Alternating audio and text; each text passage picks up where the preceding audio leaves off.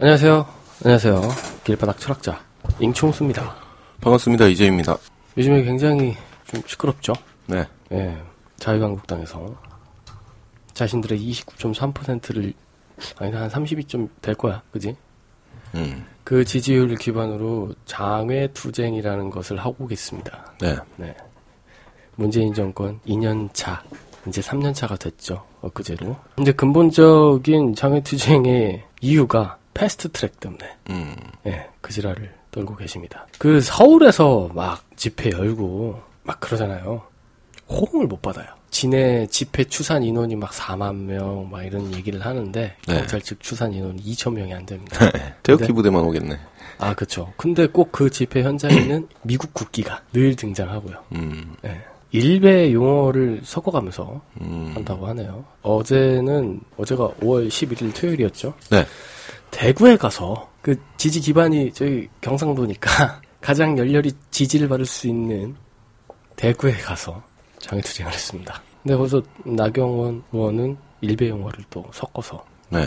했다고 하는데 바로 논란이 일자. 음. 자신은 그런 의미 어떤 중의적인 의미 뭐 이런 것들을 몰랐다.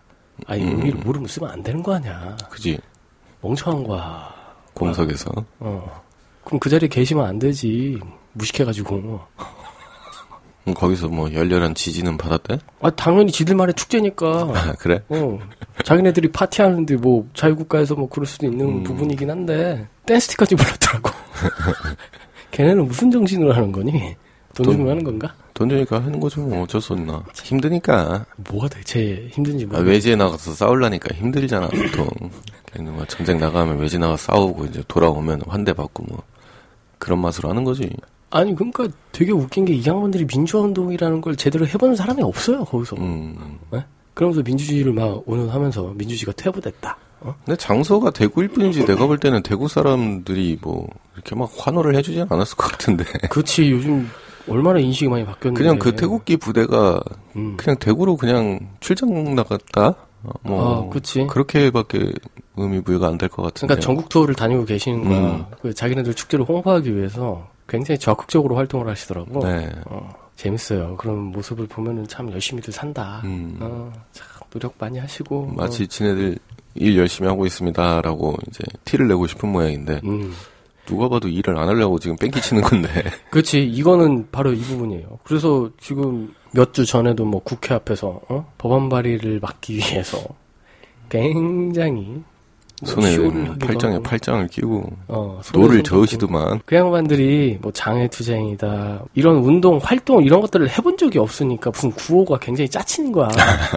그러니까 거기 앞에 있는 이제 뭐 야당 여당이든 거기 국회의원들이 앉아가지고 웃고 있는 거지. 그지. 어? 지금 이거 뭐 하는 짓인가. 구호가 너무 유치 찬란해가지고 말이야. 운동을 동영상으로 배운 수준이지. 아, 그치. 어. 아, 어서 본 건 있어요. 어. 본건 있는데 지들끼리도 구호가 이게 성립이 안 된 거야. 음. 그래갖고 그냥 막 던져. 왜 이런 거 때문에 그 옛날에 그 저기 상여 네. 할때 아이고 아이고 하고 곡소리 내면서 이제 가면 언제 오나 이런 네. 멘트가 있는데 멘트가 떨어지면 이상한 말을 해요. 음. 그런 것처럼 헛소릴 해댄 거지 며칠 동안. 구호가 떨어졌으니까 없어. 그지. 어. 그러니까 근본적으로 이 양반들이 지금 뭐 장애투쟁이다 뭐다 이거 하는 거는 아까 이재군이 얘기한 것처럼 일을 안 하기 위한 거잖아. 음. 지금 패스트 트랙 때문에 지금 굉장히 시끌시끌 하잖아요. 네.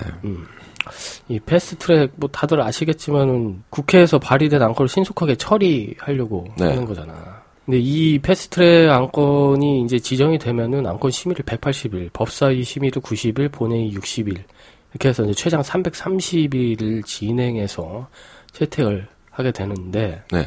여기에 지금 얹어 있는 게 이제 선거법 개정 음. 그리고 이제 공수처의 제한적 기소권 뭐 이런 것들 네.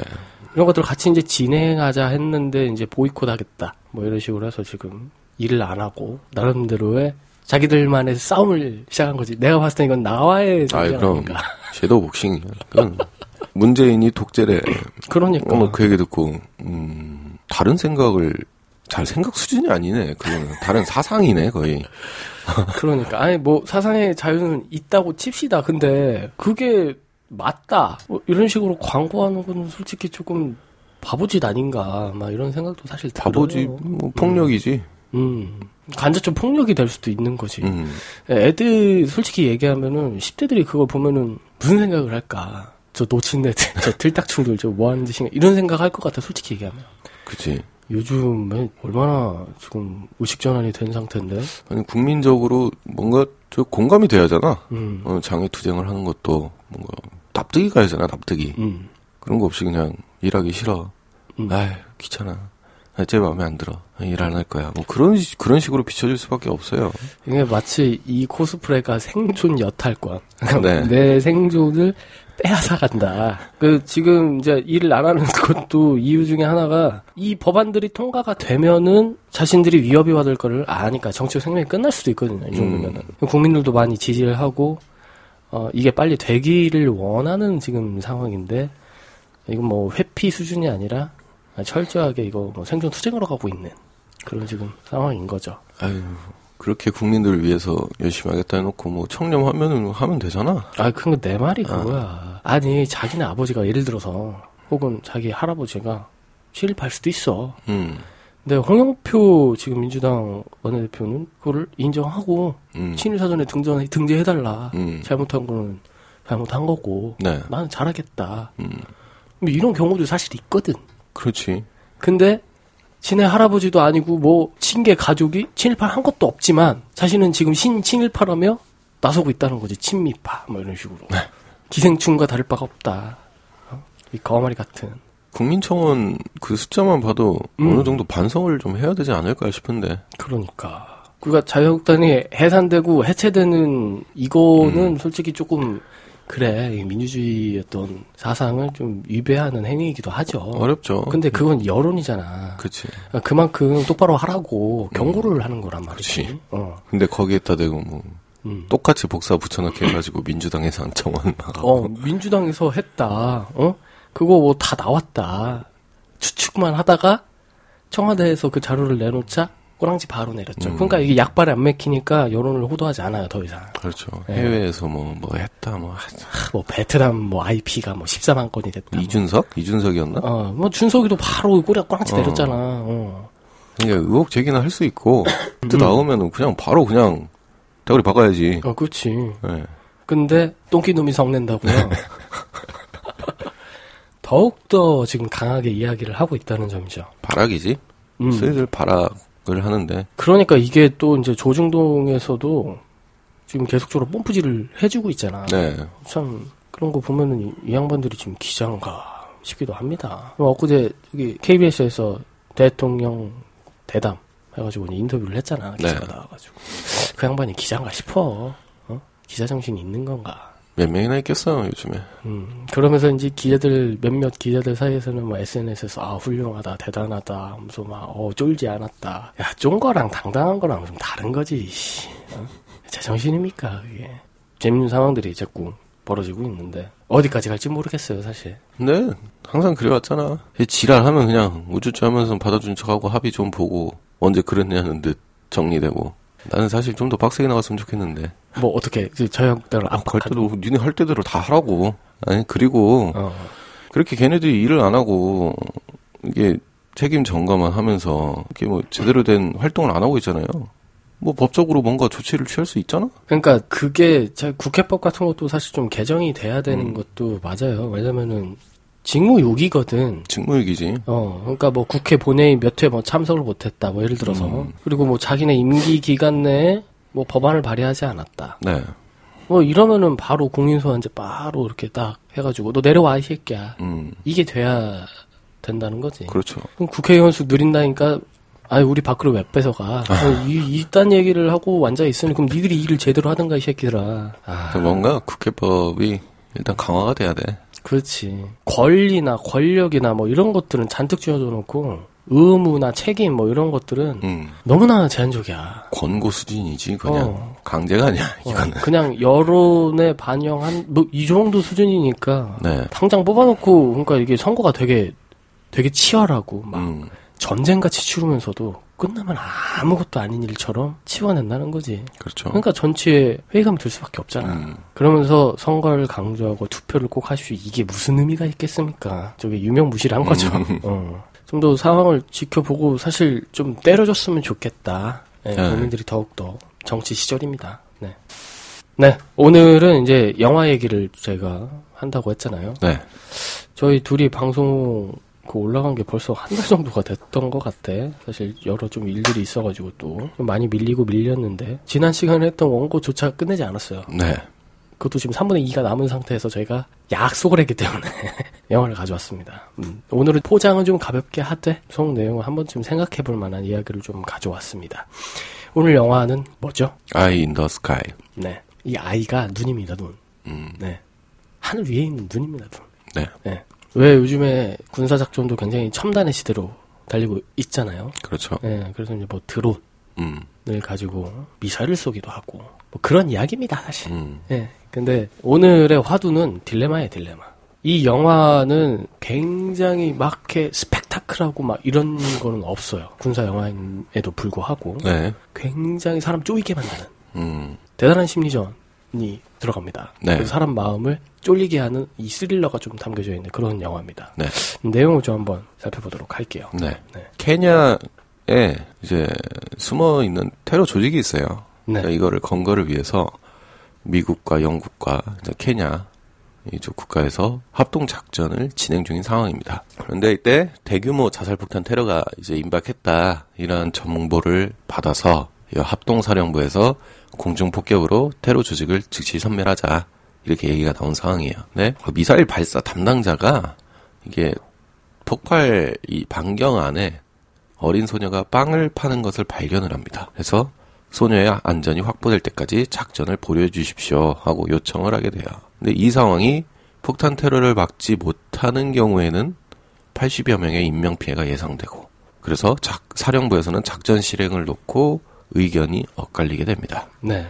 이거를 좀 스토리 자체로 단순화 시켜 보면은 네, 한 명이냐, 네, 80명이냐. 네. 결국 이 선택인 거죠. 음, 자, 우리 여기서 한번 답을 내놓고 한번 해봅시다. 네. 이재군 같은 경우는 어떤 결정을 낼까요? 군 통수권자야. 한 명이냐, 80명이냐. 80명 살리지.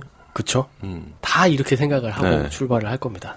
디테일한 스토리를 한번 보도록 할게요. 네, 이 영화에서 나오는 이제 작전 수행 과정은 조용하게 진행됩니다. 아무도 몰라. 정말 잔잔해요. 네, 네. 그러니까 작전 지휘자하고 수행자 그리고 결정권자들은 무선 통신망과 채팅만으로 의사소통을 합니다. 음, 그 아까 얘기했던 미사일 발사 담당자 있죠. 네, 이제 그 사람은 이제 그 화면을 보고 있는 거야. 음, 그리고 현장 요원은 초소형 드론으로 조종을 해요. 네, 케냐 첩보원이죠. 음, 겉보기에는 그냥 핸드폰 게임을 하는 것처럼 그 현장을 계속 맴돕니다. 네, 근데 이 초소형 드론의 눈으로 이 테러리스트들이 자폭 테러를 준비하는 공간과 그들의 행동 하나하나가 이들에게 실시간으로 전달이 됩니다. 음, 드론은 작은 새 모양이기도 하고 딱정벌레 모양의 초소형 그리고 소형 드론부터 리퍼라고 부르는 헬파이어 미사일 두 개를 탑재한 중형 드론까지 등장을 합니다. 어쨌든 거기 이제 등장하는 인물들이 대충 나와요. 네, 한 여섯 가지로 분류를 할 수가 있는데 네, 케냐에 은신 중인 그 테러 조직 핵심 인물 생포 작전을 지휘하는 영국군이 나옵니다. 그리고 핵심은 이제 캐서린 파월 대령이라는 사람이 나오고요. 두 번째로 미 공군 드론 조종사인 와츠 중위와 군 짬밥 1개월도 안 되는 캐리 일병이 나옵니다. 음, 예. 그리고 세 번째는 방금 아까 좀 말씀드린 케냐 첩보원, 케냐 군이 나오고요. 그리고 네 번째로는 이 파월 대령의 보고를 받는 영국군의 그 벤슨 장군과 각국의 정신들이 나옵니다. 네, 그리고 다섯 번째는 은신처 속에 테러리스트들이 나오고 그리고 마지막 여섯 번째는 빵을 파는 이 아리아라는 소녀와 그 가족이 나옵니다. 음. 네. 우선 이 파월 대령들 이제 연합군의 기존 미션은 음. 이 테러리스트들을 생포하는 거예요. 테러주의자들을 네. 오랫동안 그들을 추적을 해왔었고요. 그래서 이제 생포 작전을 위한 모든 준비가 완벽하게 끝난 상태야. 음. 그러던 중에 은신처로 잠입한 초소형 이 드론에 의해서 자살 폭탄 테러를 준비한다는 게 포착이 된 거죠. 네. 그래서 생포 작전에서 어 급히 이제 리퍼에 탑재된 헬파이어의 정밀 타격을 통한 섬멸 작전, 그러니까 생포에서 섬멸로 음. 변경이 돼버려요. 네네. 근데 네. 이제 타 국가에서 무력을 사용하는 것이 사실 문제가 되니까 네, 협조 요청을 한 게- 하겠지. 네, 그리고 이제 민간의 피해를 최소화하는 게 또 문제가 되니까 여기 저기서 이제 승인을 받아야 돼요. 음, 음. 미리 승인이 되었다고 말은 하는데 명색이 장관인 사람은 나는 그런 말 처음 들어본다. 음, 뭐 이런 얘기를 하고 있고 뭐 군사적이든 정치, 법, 여론 뭐 이런 것들을 고려할 게 되게 많아지니까 각자의 위치에서 어떤 의견들이 대립을 하게 됩니다. 네, 그래서 결정이 굉장히 지지부진해져요. 그렇죠. 음.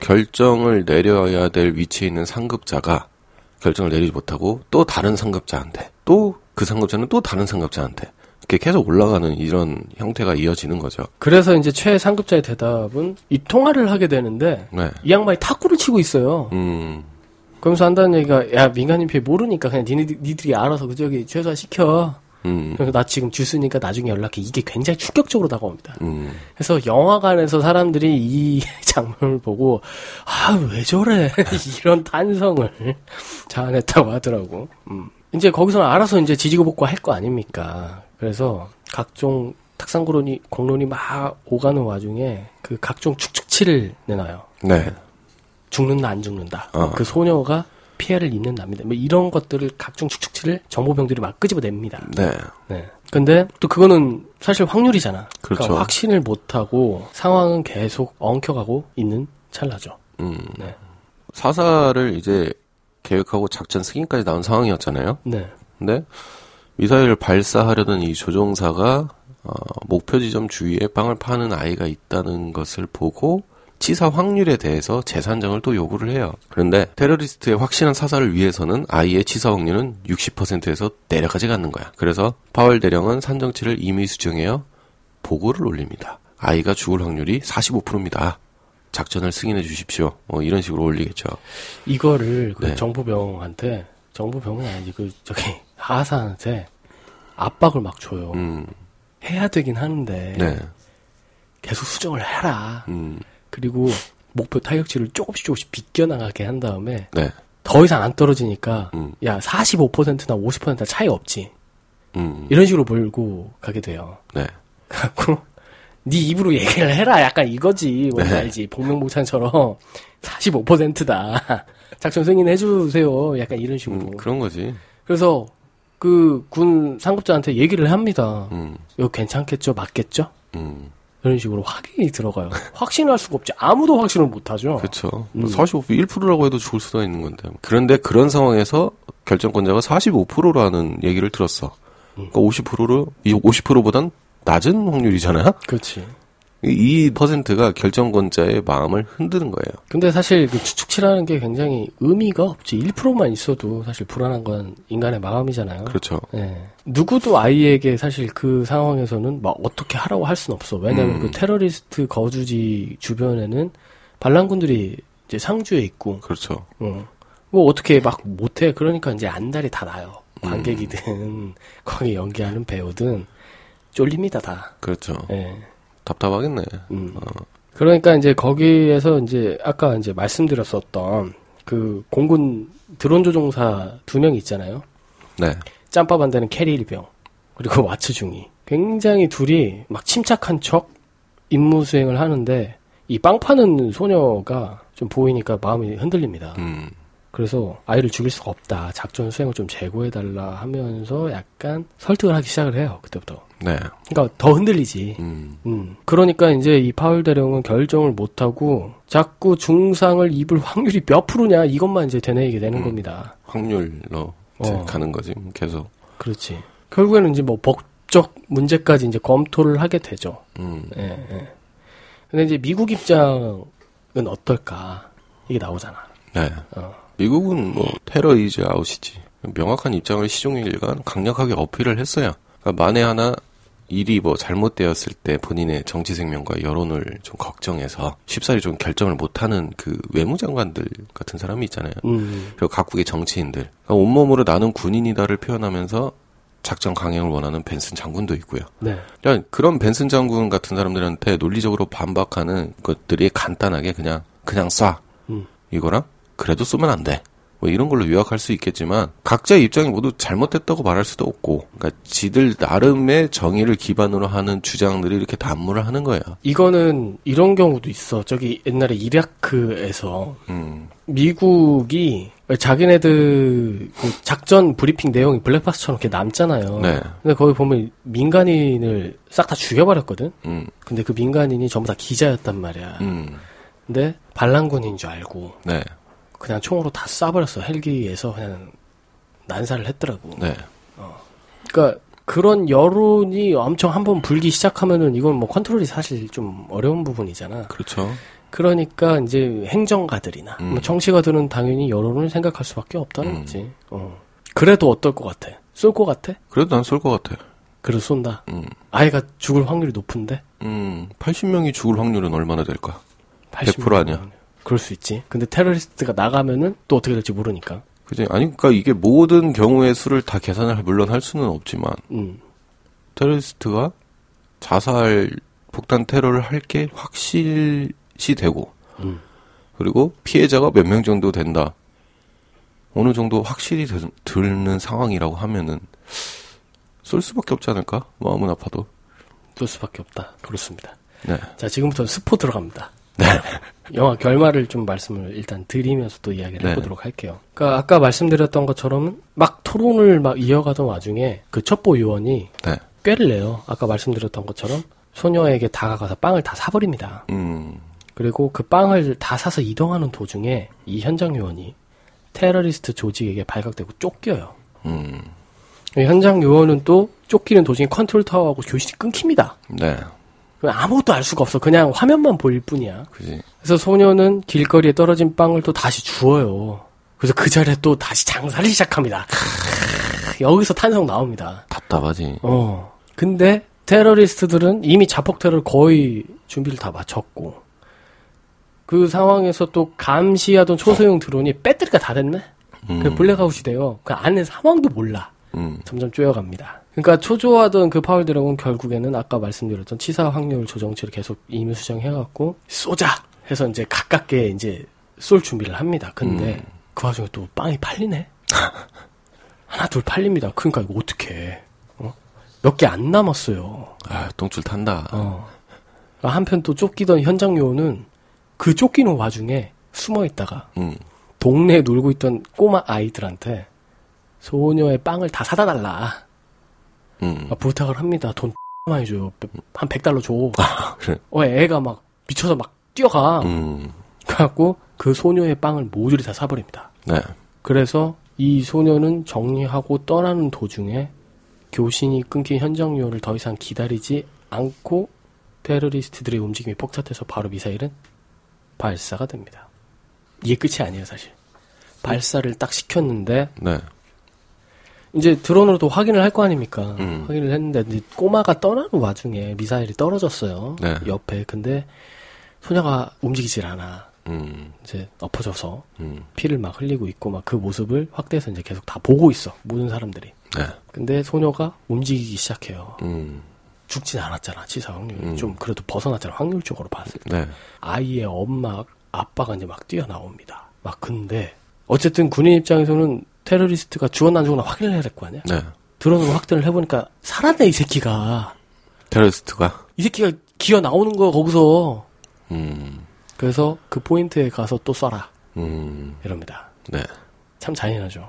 그쵸. 또 떨어집니다. 음, 소녀가 완전히 이제 실신을 하는 거죠. 네. 이제 가족이 뛰어나와서 이제 그 아이를 붙잡고 반란군 차에 타서 이제 병원으로 이동을 하게 되죠. 네. 결국에. 그 현장 요원은 그 모습을 보고 멍 때리는 거야 음, 와 이게 뭐지? 그러니까 상황이 다 종료가 그 쫓기던 그 현장면이 다시 현장에 와가지고 그 반란군이 있는 와중에도 그냥 멍 때리고 가만히 서 있어요. 음, 그 반란군도 이미 사건은 터졌고 아이가 다쳤으니 병원으로 이동을 하고 그 현장 상태는 그냥 소요 상태가 된 거고 네. 그리고 그 결정이 되니까 뭐 정치가 행정가들은 어 끝났다 가자 음, 막 이러고 떠날 사람 떠납니다. 그쵸. 음 여기서 제일 미친 사람은 누굴까? 솔직히 가족이죠. 가족 그리고 그쪽에서는 뭐 작전을 수행하던 현장 요원이겠죠, 뭐. 현장 두 눈으로 본 사람만. 그러니까 마지막 장면이 그걸로 끝나요. 짬밥 만드는 친구들 있잖아. 음, 그 드론을 확인을 했던 그 친구들은 울어요, 막. 음. 엄청.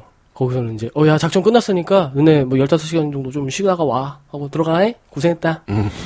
이렇게 되는 거지. 그러니까 네. 얼마나 사람이 공허해지고, 허무하고, 그럴 겁니까. 음. 아무튼 그런 영화예요. 네.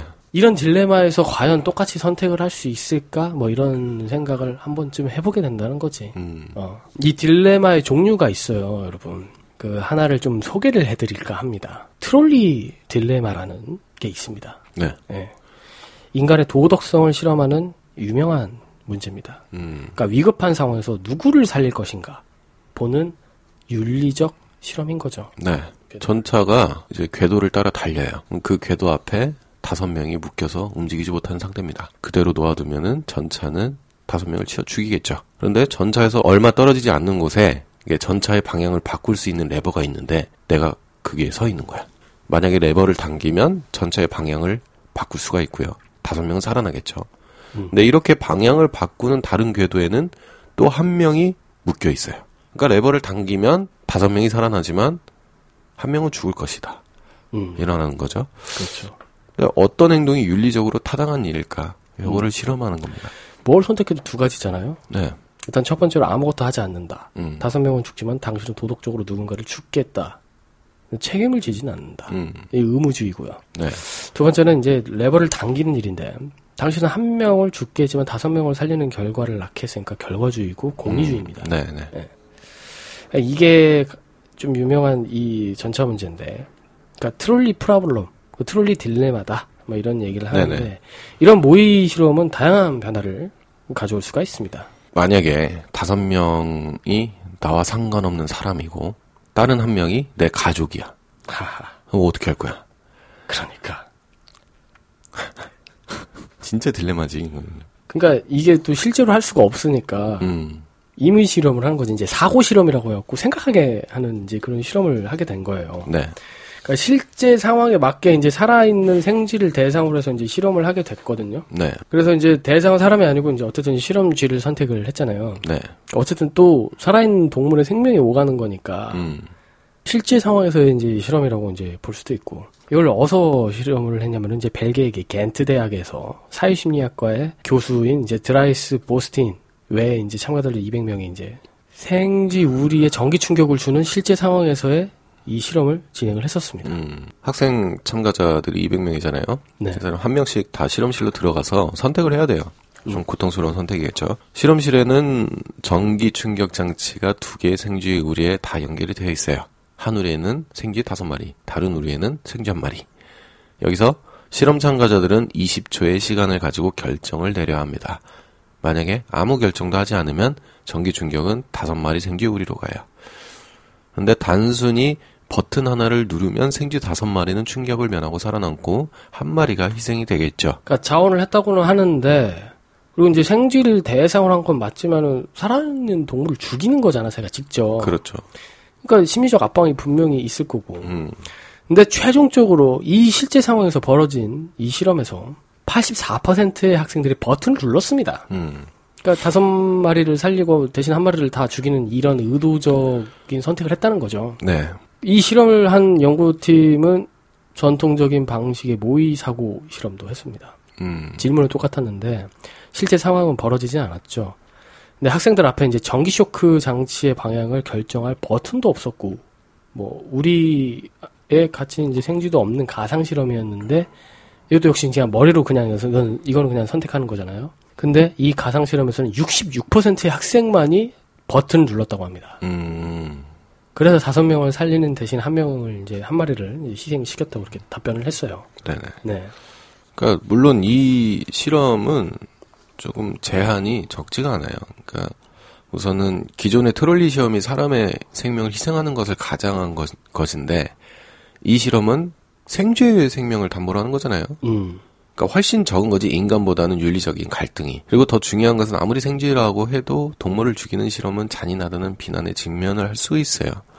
그렇죠. 그래서 다행히도 그 실험 참가자들한테는 절대 비밀로 했지만 어 버튼은 이게 가짜였던 거지. 그러니까. 버튼을 눌러도 전기가 흐르지도 뭐 생쥐가 죽지도 않았어요. 어. 그리고 한 실험 참가자는 실험실에 들어와서는 그 사실을 또 알아차렸어. 음. 그러니까 이런 몇 가지 제안에도 불구하고 어, 실험은 실제로 흥분된 상태에서 사람들은 좀 더 도덕적 의무주의에 쏠리기보다는 결과주의에 쏠린다. 이런 경향이 있다. 이거를 보여주는 거죠. 그렇죠. 대부분 그럴 것 같아. 그 상황, 그 촉박한 시간에 그 상황이라면 음. 다들 비슷하겠죠. 그러니까 이 도덕적 의무주의라는 게 이제 내가 행동함으로써 그렇지 않았다면은 살았을 생쥐를 죽이는 것은 좀 비도덕적이다 이런 생각을 이제 말하는 건데 네. 내가 행동함으로써 이제 한 마리를 죽이는 것이 비도덕적이라기보다는 내가 행동함으로써 다섯 명을 살릴 수 있다는 어떤 이런 결과적인 마음에 이제 쏠리는 거죠. 그렇죠. 이 실험에서 보면요. 왜 이런 거 있잖아. 내가 직접 선택을 해야 되면은 더 많이 그 결과주의에 쏠릴 수밖에 없다는 거지. 네. 근데 아 뭐 이래도구만 저래도구만 상상하는 거잖아. 예를 음. 들어서 그 선택지에서는 덜 선택했다는 거지. 그렇죠. 그러니까 이런 부분에 있어서도 결과를 다르게 만들어낼 수도 있다는 점이라는 거지. 음. 그러니까 이 미사일 버튼 신드롬이라고 해가지고 이 미사일 쏘는 그 사람은 아무 생각 없이 그냥 누른다니까. 음. 아무 감정이 없어요. 근데 그거를 확인하고 보는 사람은 죽겠는 거지. 음. 어, 이 못된 거야 사실. 그렇죠. 어. 그러니까 이제 한 명을 구하기보다는 더 많은 사람을 구한다는 이런 명목은 공리적인 판단이다. 공리주의적 판단 음. 이렇게 볼 수가 있고요. 네. 그러니까 오랫동안 이 철학자들은 도덕적 판단에서 감정이 담당하는 역할을 두고 굉장히 의견이 분분했습니다. 네. 대표적인 철학자 두 명이 있죠. 네. 흉과 칸트겠죠. 네. 그 데이비드 휴은 인간의 판단에 감정이 항상 개입을 해 있으니까 그 둘을 완전히 분리한다는 것은 불가능하다. 이렇게 봤고 칸트는 순수 이성을 동기로 삼지 않는 판단은 모두 의심스럽게 여겨야 한다. 네. 어, 이런 입장이었어요. 이 둘 중에 어느 곳에 영향이 미칠 것 같아 자기한테 어느 쪽이 더 동의를 하냐 이거지 동조하냐 나는 휴. 흉 음, 감정이 없이 어떻게 사람이 음. 될 수가 있겠어 칸트의 가장 큰 딜레마죠 이거는 네. 그러니까 심리학에서도 판단해야 하는 딜레마의 내용과 그 무관하게 감정의 효과를 연구한 작업들이 있었어요. 네 그러니까 일례로 딜레마를 접하기 전에 개인 감정 상태를 실험 환경에서 조작한 결과 도덕적 판단이 감정에 즉각적으로 영향을 받은 것으로 나타납니다. 그렇죠 그러니까 대부분의 딜레마는 공리주의적 판단을 부정적으로 보게 하는 어떤 효과가 있다는 거지 음. 음. 그런데 실험을 통해서 우리는 아주 아주 재밌는 사실을 하나 확인할 수 있었습니다 네. 이 딜레마를 제시하기 전에 실험 참가자들에게 긍정적인 기분을 조성을 해주잖아요 네. 그럼 부정적 효과를 완화할 수가 있다고 했습니다. 음. 그러니까 실험 참가자들을 두 집단으로 나눠서 한쪽에만 유쾌한 영화를 보여주고요. 그리고 그 후에 두 집단은 똑같은 딜레마를 접했는데 유쾌한 영화를 본 집단은 그렇지 않은 집단에 비해서 공리주의적 판단을 더 많이 내놓았습니다. 음. 그리고 또 다른 연구에서는 테스토스테론을 주입을 해요. 그러니까 남성 호르- 호르몬을 주입을 하고 네. 그 효과를 살펴봤는데 이때에도 감정적 차원을 덜 민감하게 받아들이고 공리주의적 판단으로 기우는 양상이 나타납니다. 그러니까 딜레마의 이 실험들은 대부분 다 제한적이잖아. 사실. 네. 실생활에서 이제 직면할 필요가 없는 뭐 거짓말이기도 하고 가설적인 고착으로 보일 수도 있습니다. 그런데 진실은 매일 우리가 이제 도달할 수 있다는 거예요, 사실. 그렇죠. 어떤 선택을 다 하게 됐다, 하게 된다는 거지. 음. 음. 그러니까 어려운 결정에 우리는 항상 직면할 수밖에 없다. 결과가 어찌 됐든 부정적인 어떤 함의를 감- 갖고 있는 이런 어떤 모든 과정들을 우리는 결정을 꼭 내려야 된다는 거죠. 네. 우리의 삶에서. 예를 들면은 뭐 주변에서 비윤리적인 행동을 하는 경우가 있어요. 그 우리는 여러 가지 방식으로 개입을 할 수 있는 어, 괴롭힘이나 싸움을 관찰을 할 수가 있죠. 음. 그리고 종종 가난한 사람들로 이제 발견, 자신을 발견을 하고요. 음. 그들을 도와줄지 말지에 대한 딜레마에 직면할 수가 있습니다. 결론적으로 음. 어, 윤리적 딜레마는 우리의 신념을 시험하게 하는 거예요. 그렇죠. 이거를 선택을 뭘 하냐, 이건 뭐 사실 중요하지 않아. 네. 우리의 사고가 어떤 식으로 이제 회로가 돌아가냐, 이, 이 부분을 점검을 해보는 거예요. 네. 이 비난하려고 하는 게 아니라, 음. 어, 비난할 수 없지. 음. 그러니까 누군가는 동기부여하는 것과 우리가 어떻게 세상을 조직하고 참여하는지를 반영하도록 강요를 하기도 합니다. 음, 그런데 이제 딜레마를 해결할 수 있는 방법은 협력이라는 말밖에 할 수가 없죠. 네. 그러니까 개입하고 의견을 또 용인할 줄 알아야 이 네. 딜레마의 선택은 어떤 상황의 변화를 만들 수가 있고 또 결과가 뒤바뀔 수 있다는 사실을 가지고 있어야 된다는 거지. 그렇죠. 음.